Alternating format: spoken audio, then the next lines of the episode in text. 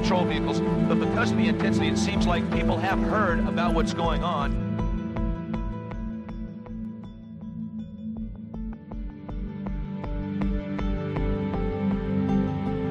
didn't fit. Remember these words. If it doesn't fit, you must acquit.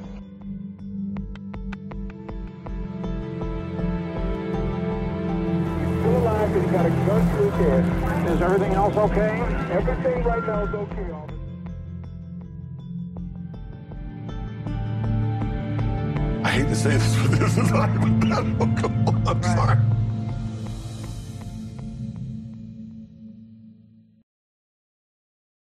جیمز از بچگی عاشق فوتبال آمریکایی بود و بعد از تحصیل در دانشگاهی با همین اولویت در کالیفرنیای جنوبی راهی بالاترین سطح فوتبال آمریکایی در دنیا یعنی NFL لیگ فوتبال ملی آمریکا شد.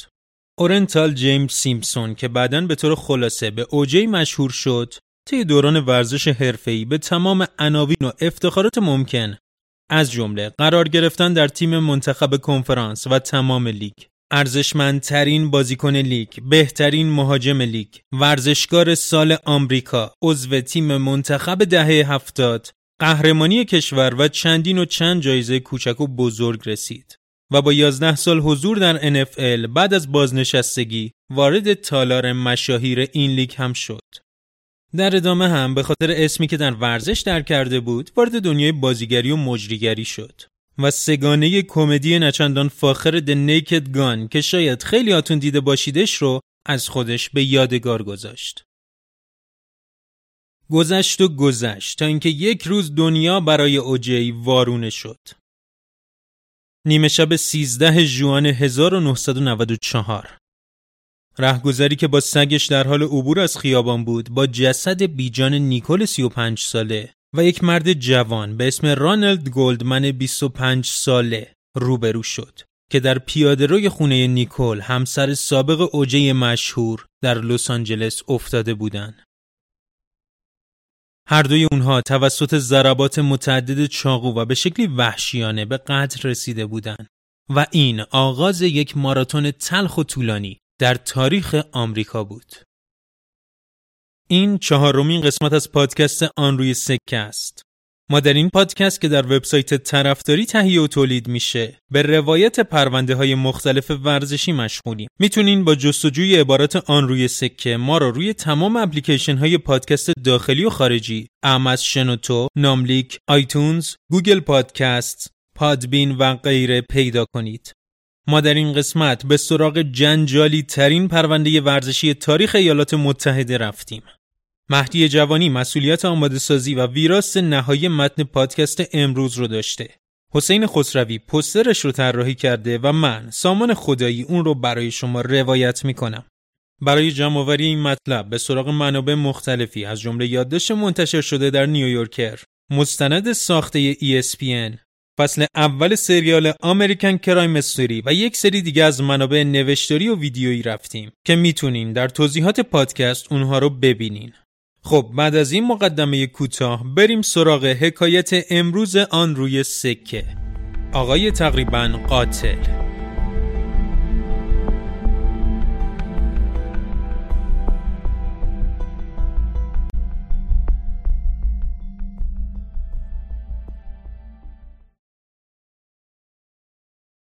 در صحنه قتل کارآگاه مارک فرمان بلافاصله جسد نیکول رو شناخت چون قبلا مسئولیت پرونده اختلاف خونوادگی بین نیکول و اوجی هم به عهدهش بود در حالی که بقیه کارآگاهان مشغول تجسس مکان وقوع جرم بودند مارک فرمان و فیلیپ واناتر و برای خبر دادن به سیمپسون به سمت خونش در راکینگام Estate حرکت می‌کنن. وقتی به خونه اوجی می‌رسن اولین چیزی که از جلوی در ورودی می‌بینن نظرشون رو جلب می‌کنه. یک فورد برانکوی سفید این خودروی مورد علاقه اوجی بوده. تلاش می‌کنن سیمپسون رو پیدا کنن ولی می‌فهمن در منزل نیست. فرمان که طاقت صبر رو گرفتن مجوزهای قانونی رو نداره از در ورودی بالا میره و میپره داخل حیات. در نهایت شگفتی مدارک و شواهد مربوط به قتل ها رو اونجا پیدا می‌کنه. داخل و خارج اتومبیل آقای سیمپسون آغشته به خونه. چند جا رد خون دیده میشه و در نهایت اینکه آقای فرمان لنگ دستکش آغشته به خونی پیدا می‌کنه که دقیقا شبیه به دستکش پیدا شده در منزل نیکول بوده این مدارک بی نهایت قدرتمند باعث میشه اوجی بلافاصله به مزنون شماره یک قطع تبدیل بشه و در ادامه با پیدا شدن شواهد بیشتر به جرم قتل عمد نیکول براون سیمپسون و رانلد گلدمن دادستانی منطقه دستور به بازداشت اوجی سیمپسون میده. وقتی مامورا در ادامه و این بار به قصد دستگیری اوجی راهی اون یکی منزلش در انسینو در کالیفرنیا میشن باز هم می‌بینن خبری از ستاره سابق دنیای فوتبال آمریکایی نیست در عوض می‌فهمن سوار فورد برانکوی سفید که دقیقا شبیه به خودروی شخصی خودش بوده شده این خودرو به یکی از دوستانش به نام ای‌سی کالینگز تعلق داشت و در راه بزرگراه شماره 405 در حال فرار بود در منزلش در انسینو یک یادداشت خودکشی ازش پیدا می‌کنن. در این یادداشت اوجی گفته خودکشی می‌کنه و اینکه از همه درخواست می‌کنه اوجی واقعی رو به یاد داشته باشن. نه این آدم گم شده رو. گزارشات از بزرگراه اطلاع میدن اوجی با اسلحه روی شقیقش روی صندلی پشتی نشسته و انگار هر لحظه می‌تونه ماشه رو بکشه. اون در تماس تلفنی و جریان مذاکره با یکی از کاراگاهان به نام تام لانگه میگه نمی‌خواد تا وقتی به خونه برسه و مادرش رو ببینه تسلیم بشه. از بزرگراه مورد نظر تا خونهش مسافت زیادی باید طی می‌شد. همه آدم های اهل لس آنجلس دقیقا یادشون اون روز رو کجا بودن و اونطور که بعدا گزارش شد به اندازه یک تعطیلی رسمی در آمریکا پیتزا فروخته شده. چون کسی تمایلی برای پا شدن از جلوی تلویزیون و آشپزی نداشته. اینکه یک همچین آدم مشهوری بخواد در برابر دوربین های تلویزیونی و میلیون ها دنبال کننده دور و نزدیک اقدام به خودکشی کنه پلیس آمریکا رو وادار به عقب نشینی و احترام به خواسته اوجی می‌کنه و در نتیجه یکی از کنترین تعقیب و گریزهای تاریخ هم کلید می‌خوره. the intersection of the 5 and the 91 freeway. One thing we have been noticing, again, it's a very slow pursuit uh, followed by numerous uh, highway patrol vehicles, but because of the intensity, it seems like people have heard about what's going on, and all the overpasses that we've seen have been lined with cars. What has been going on down below as uh, the, uh, the presumed uh, vehicle of O.J. Simpson is still traveling very slowly northbound along the 5 freeway, uh, coming up again towards the 91 intersection. At that point, we'll just have to wait and see which way he's going to go. But uh, at this point, it's uh, still a fairly laid-back situation, a dangerous situation. ماجرا قرار با تسلیم شدن اوجی در منزلش تموم بشه. سیلی از مردم بیرون خونه جمع شدن.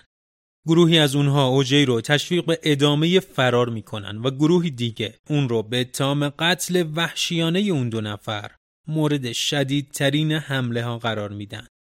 پلیس آماده است بلافاصله بعد از رسیدنش دستگیر و بازداشتش کنه. اوجی البته اینجا هم پلیس رو قال می‌ذاره. بعد از توقف فورد برانکو به خاطر استرس و فشار بالایی که از دستگیری و محاکمه به عنوان یه سلبریتی داره راضی به پیاده شدن از ماشین نمیشه و از ترس دستگیری و رسوایی بارها تا دم کشیدن ماشه و پایان دارش به زندگیش پیش میره.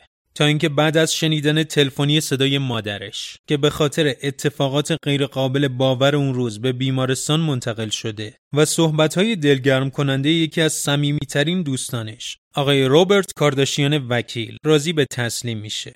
در مورد روبرت کارداشیان هم بد نیست بدونید که این آقا در واقع پدر خواهران کارداشیان معروف یعنی کیم کلوی و کورتنیه. که در اون زمان از همسرش خانم کریس هاتون که بعدها به کریس جنر تغییر نام داد جدا شده بود و به واسطه همین پرونده به شهرت می‌رسه. اگر علاقه داشته باشین می‌تونید در صفحه ویکیپدیاش بیشتر در موردش بخونید. در سریالی هم که در مورد این داستان ساخته شده یعنی فصل اول سریال American Crime Story People vs. O.J. Simpson که قبلا هم بهش اشاره کردیم دیوید شویمر نقش روبرت کارداشیان رو بازی کرده حتما خیلیاتون sitcom Friends رو دیدید و می‌دونید که دیوید شویمر بازیگر نقش راس گلر در اون سریال طنزه برای کسانی که راس رو دوست داشتن شاید تماشای این سریال هم جذاب باشه هرچند سریال پر از اسمهای بزرگ دیگه مثل جان تراولتا، ناتان لین، سارا پالسن و بروس گرین بود. نقش آقای سیمپسون رو هم کیوبا گودینگ جونیور بازی کرده. سریال جذاب و خوش ساختیه. اگه سریال بین هستید بد نیست. فصل اول American Crime Story رو هم در برنامه بذارید. بگذریم به هر حال اوجی گیر میافته و بعد از این دستگیری پر از تعلیق و استرس آقای سیمپسون یکی از جنجالی ترین پرونده های جنایی ایالات متحده کلید می‌خوره. He assured us and agreed to provide for this surrender, and that's not occurred. On June 17, 1994, O.J. Simpson became the most famous fugitive on the planet. Everybody was on the alert looking for a wanted double homicide suspect who happened to be a Heisman Trophy winner. David Gascon, the LAPD's chief spokesperson at the time, believed OJ's whereabouts wouldn't remain a mystery very long. I remember having a conversation and I told him directly, I said, you know how this is going to end up. Somebody's going to see O.J. Simpson out here. Somebody's going to see him out on the freeway somewhere. We're going to get the call. Highway Patrol. Yeah, um, I think I just saw O.J. Simpson on the uh, 5 freeway. He's heading north. Near Nicole Brown Simpson's grave, south of Los Angeles, the white Bronco is spotted. At the wheel, OJ's best friend and former teammate, Al Cowling. حالا که داستان به اینجا رسیده کمی به عقب برگردیم و ببینیم نیکول و اوجی چطور با هم آشنا شدن. نیکول وقتی بچه بود به همراه خانواده از آلمان به آمریکا مهاجرت می‌کنه.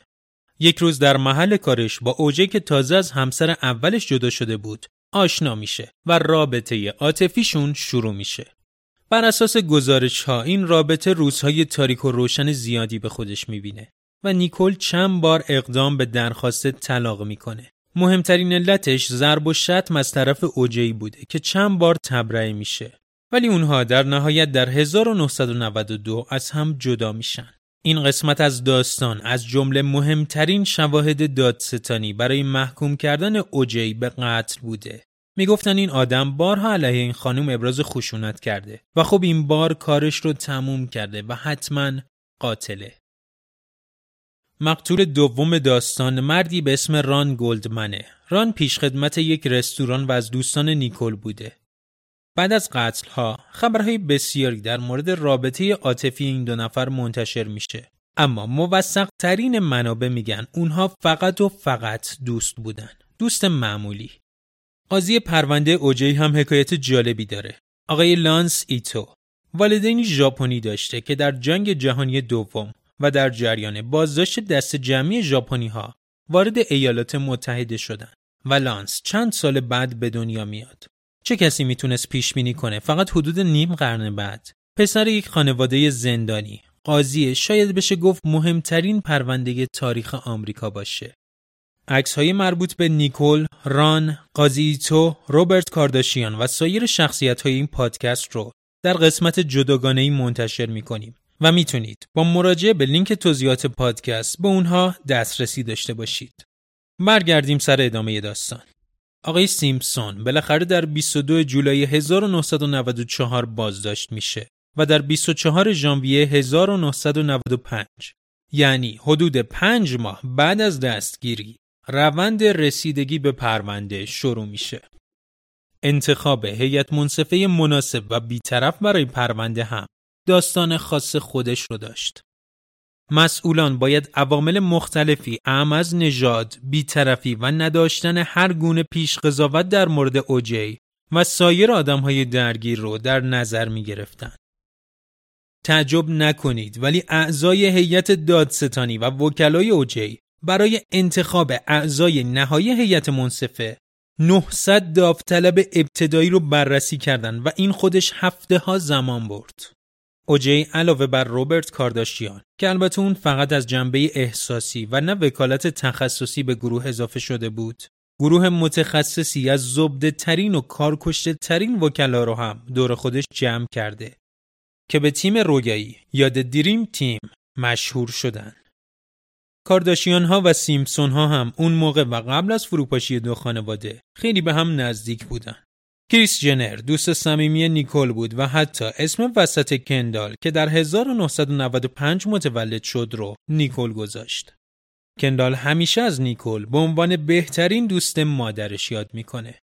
دادستان کل منطقه لس آنجلس یعنی مارشا کلارک و معاونش کریستوفر داردن برای جاری کردن عدالت در حق نیکول بران و رانلد گلدمن مسئول پرونده اورنتال سیمپسون شدند.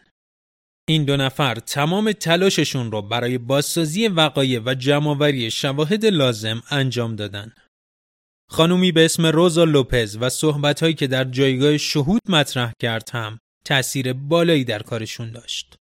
لوپز خدمتکار یکی از همسایه های سیمپسون ها بود و حتی سعی کرده بود برای شهادت ندادن از کشور خارج بشه. شرح وقایعی که کلارک و همکارانش در دادگاه جمع کردن این شکلی بود. بین ساعت 9 و 48 دقیقه تا 9 و 50 دقیقه شب ران رستوران رو با لیوانهای خالی مادر نیکل ترک می‌کنه تا اونها رو تحویل نیکل بده.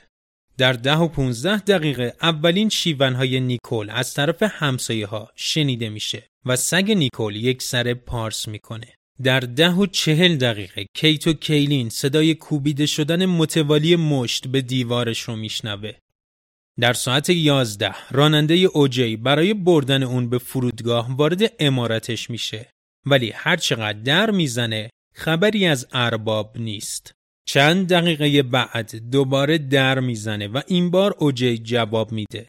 ادعا می‌کنه که خوابش برده و دیر زیر دوش رفته. 15 دقیقه بعد آقای سیمپسون منزل رو به قصد عزیمت به فرودگاه بین المللی کالیفرنیا به مقصد شیکاگو ترک می‌کنه. در دوازده و ده دقیقه اجساد نیکل و ران پیدا میشن.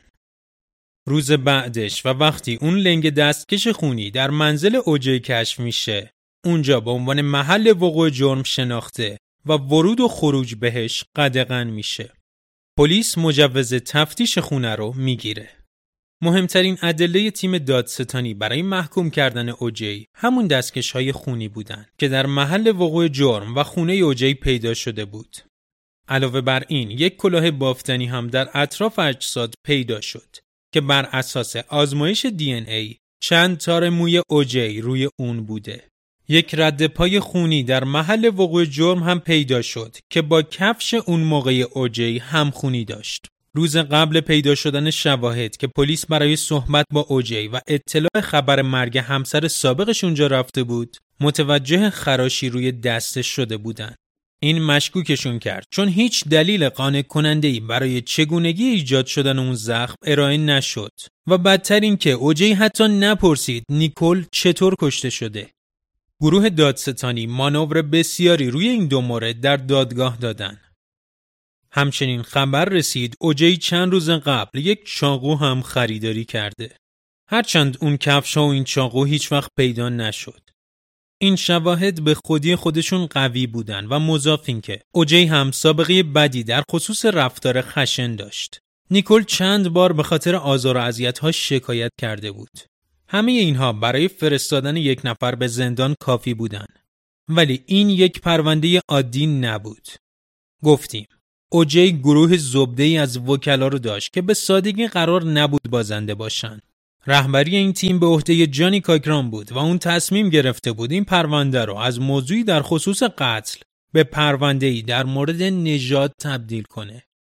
نقشش این بود که فساد سیستماتیک در پلیس لس آنجلس و دستگاری شواهد رو دستمایه دفاعیاتش از اوجی قرار بده.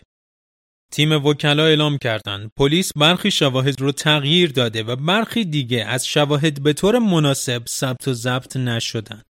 اونها همچنین ادعا کردند بعضی از مدارک در گرما یا سرمایه بیش از حد قرار داده شدند و قابل استناد نیستند. علاوه بر همه اینها دستکش هایی که در محل وقوع جرم و منزل اوجی پیدا شده بود به دست های اوجی نخورد. همین موقع بود که کاکران جمله مشهورش رو ادا کرد. اگه دستکش ها به دستش نمی‌خورن باید تبرش کنید. تیم وکلا آخرین ضربهش رو هم به مارک فرمان زد. اونها به فرمان برچسب نجات پرست زدن. نواری صوتی از فرمان پیدا شد که داشت در مورد یک مرد سیاه پوست صحبت می کرد. و بیشتر از چهل بار به اون توهین کرد و همین بهونه خوبی دست تیم رویایی اوجی داد.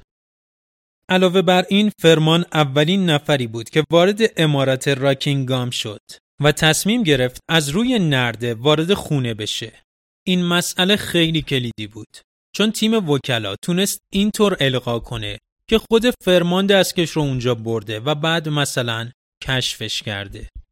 این تمام موارد مربوط به شواهد دی ای رو لکه دار و تقریبا بی اثر کرد. حالا که اینجا رسیدیم بد نیست مروری هم به زندگی و شخصیت مارک فرمان داشته باشیم. چون اون هم مثل مارشا کلارک، جانی کاگران و اوجی سیمپسون شخصیت مهمی در این داستانه. Yeah, we believe so. And we like looked at him, you know? Uh-huh. And he like stared us down like he was dead. Hold on, I got a cop coming here right now. Okay, we'll put it out. Okay, bye. With police now in his rear view, Cowlings calls 911, making sure they know OJ is armed and desperate. 911, what are you reporting? This is this is AC. I have OJ in the car. Okay, where are you? Please, I'm coming up the five freeway. Okay. Right now, we all we are okay, but you gotta tell the police to just back off. He's still alive, but he got a gun to his head. Is everything else okay? Everything right now is okay, officer. Everything is okay. All out. He wants to me to get it to his mom. He wants me to get it to his house. Okay. So that's all That's all we ask. He got a gun to his head. Okay. And what, what's your name? My name is AC. You know who I am. God damn it.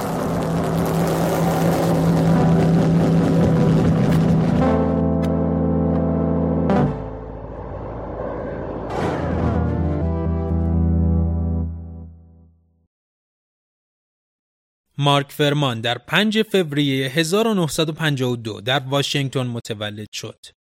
قبل از اینکه مارک به دنیا بیاد، یکی از برادرای بزرگترش به خاطر ذاتوریه از دنیا رفت. پدرش راننده کامیون و نجار بود. وقتی مارک فقط هفت سال داشت، پدر و مادرش از هم جدا شدند. در 1970 مارک به نیروی دریایی ملحق میشه و در جنگ ویتنام هم به عنوان تیربارچی خدمت می‌کنه. تا شش ماه آخر حضورش در اونجا جزو بهترین ها بوده. ولی در ادامه به خاطر حضور بیش از حد مکزیکی ها و سیاه پوستا که داوطلبانه اونجا رفته بودن حوصلش سر میره و می‌خواد که دیگه اونجا نباشه. این چیزیه که بعدا به روان پزشکش میگه. برای همین در 1975 از نیروی دریایی بیرون میاد و وارد آکادمی نیروی پلیس لس آنجلس LAPD میشه. اونجا هم پتانسیل خوبی نشون میده و شاگرد دوم کلاس میشه. بعد که کارش رو در نیروی پلیس شروع می‌کنه، ارزیابی ها ازش خیلی خوبن. یکی از افسرهای موافقش آینده خوبی رو براش پیش بینی می‌کنه. با این حال وقتی در 1977 مأموریتش به شرق لس آنجلس تغییر پیدا می‌کنه از همین جاها ارزیابی ها ازش شیب منفی پیدا می‌کنن یکی از موافقهاش در برگه ارزیابیش می نویسه مارک یکی از افسران مشتاق و باانگیزه است.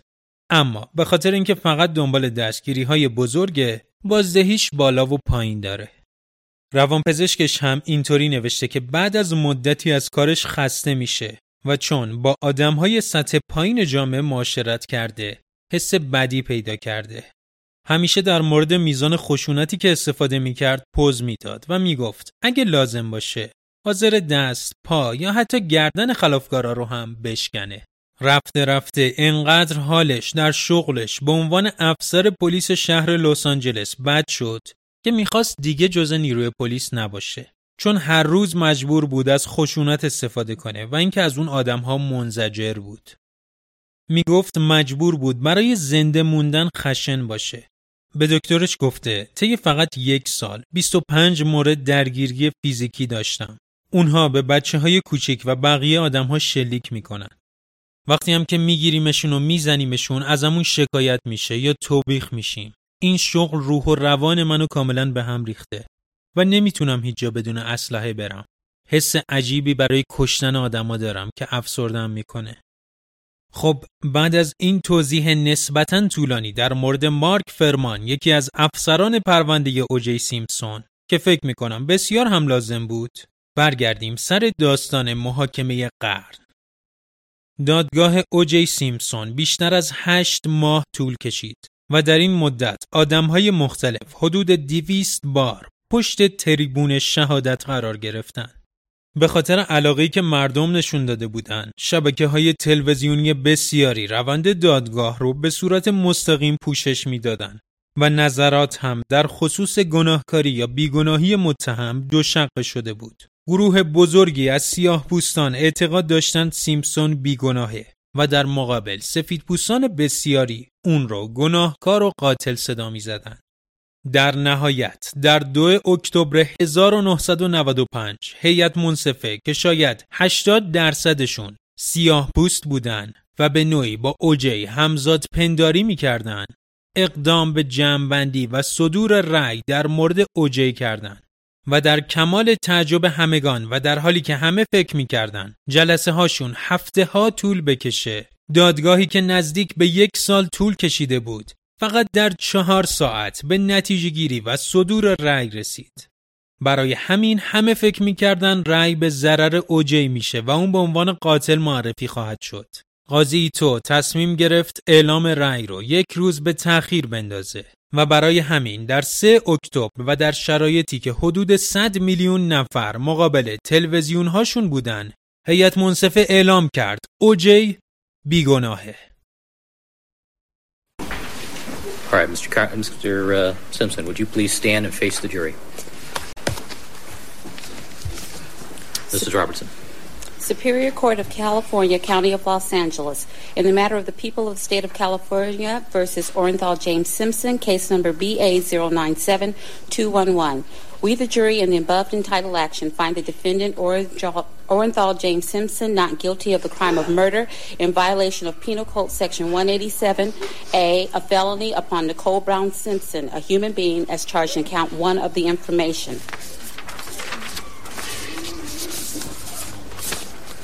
Superior Court of the State of California, County of Los Angeles, in the matter of the people of the State of California versus Orenthal James Simpson. We, the jury, in the above entitled action, find the defendant Orenthal James Simpson not guilty of the crime of murder in violation of Penal Code Section 187A, a felony upon Ronald Lyle Goldman, a human being, as charged in count two of the information. We, the jury, in the above entitled action, further find the special circumstance that the defendant, Orthal James Simpson, has in this case been convicted of at least one crime of murder of the first degree and one or more crimes of murder of the first or second degree to be not true. Signed this second day of October 1995, Juror 230. Ladies and gentlemen of the jury, is this your verdict? So say you won, so say you all. سفید پوستان به خشم اومدن.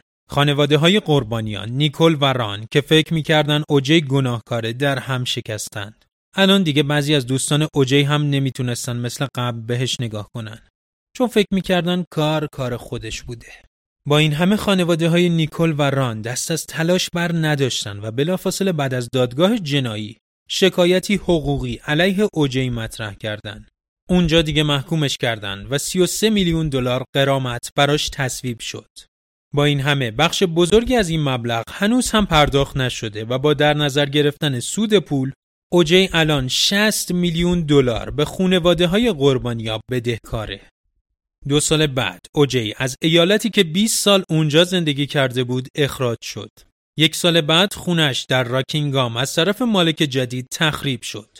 و شمارش از 360 به 380 تغییر کرد تا آخرین نشونه های فیزیکی حضور آقای سلبریتی در اون خونه و اون ایالت هم از بین بره.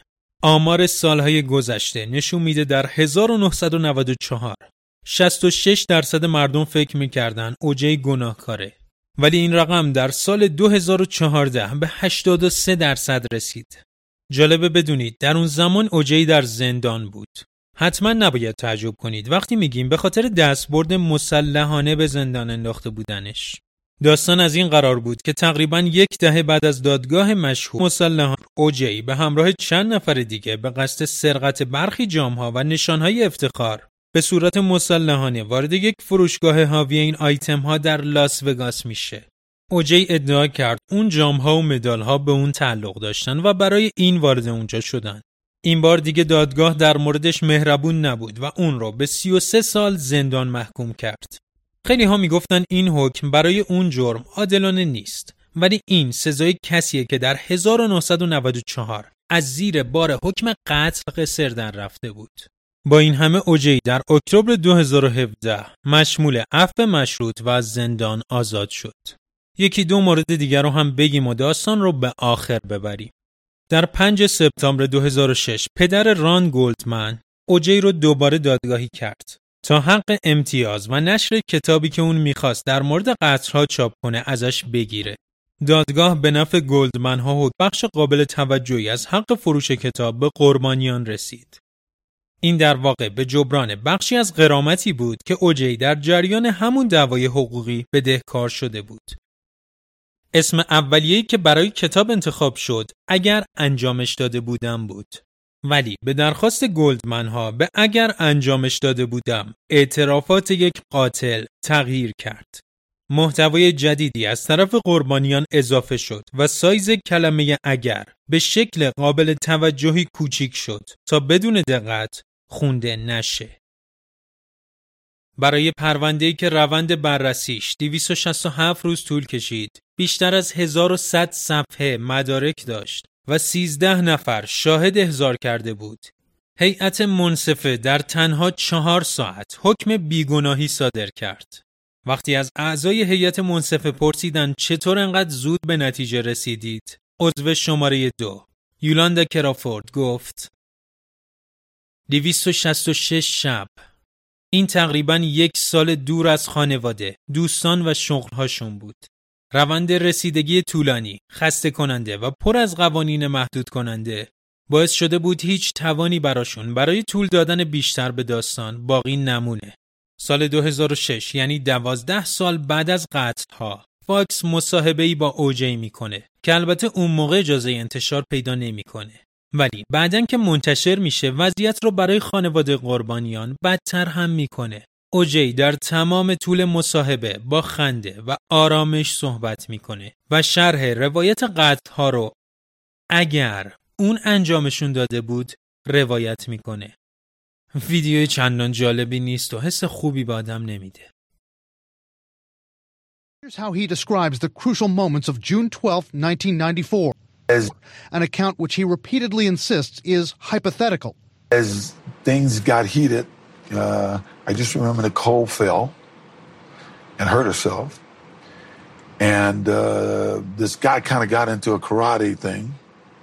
And I said, Well, you think you can kick my ass? And I remember I grabbed a knife. I do remember that portion, taking a knife from Charlie. And to be honest, after that, I don't remember. Except I'm standing there and Simpson infers he blacked out and laughs bizarrely. I hate to say this, but this is hypothetical. I'm Right, sorry. right. I know we got to back up again. And he says he was standing in blood.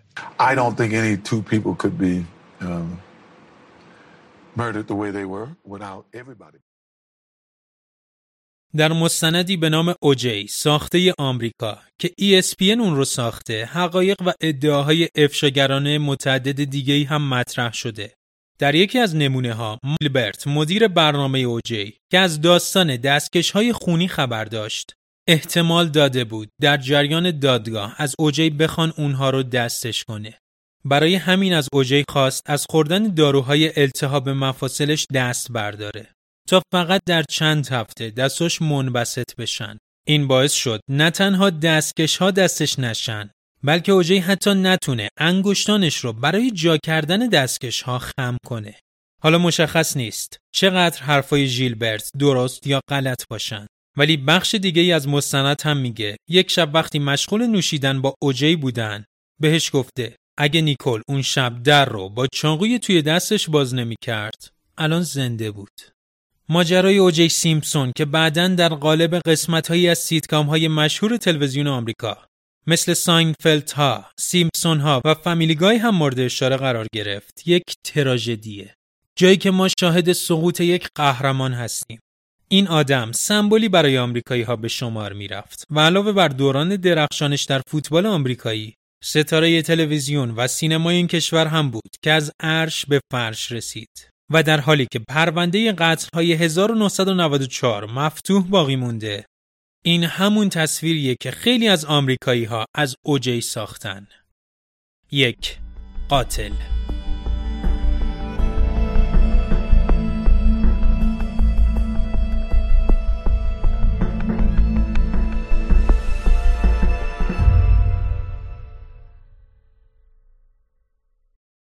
خب به پایان چهارمین قسمت پادکست آن روی سکه رسیدیم. ما در این پادکست که در وبسایت طرفداری تهیه و تولید میشه به روایت پرونده های مختلف ورزشی مشغولیم. می‌تونید با جستجوی عبارت آن روی سکه ما رو روی تمام اپلیکیشن های پادکست داخلی و خارجی اعم از شنوتو، ناملیک، iTunes و گوگل پادکست پیدا کنید و با نظراتتون ما رو در بهتر شدن محتوا و ارائه پادکست یاری کنید. در قسمتی که شنیدید به سراغ جنجالی ترین پرونده ورزشی تاریخ ایالات متحده رفتیم. مهدی جوانی مسئولیت آماده سازی و ویراس نهایی متن پادکست امروز رو داشته. حسین خسروی پسترش رو طراحی کرده و من سامان خدایی اون رو برای شما روایت کردم. هر جایی که این فایل صوتی رو گوش می‌دید ما رو از شنیدن نظراتتون و پیشنهاد موضوع برای قسمت های بعدی خبردار کنید. شب و روزتون خوش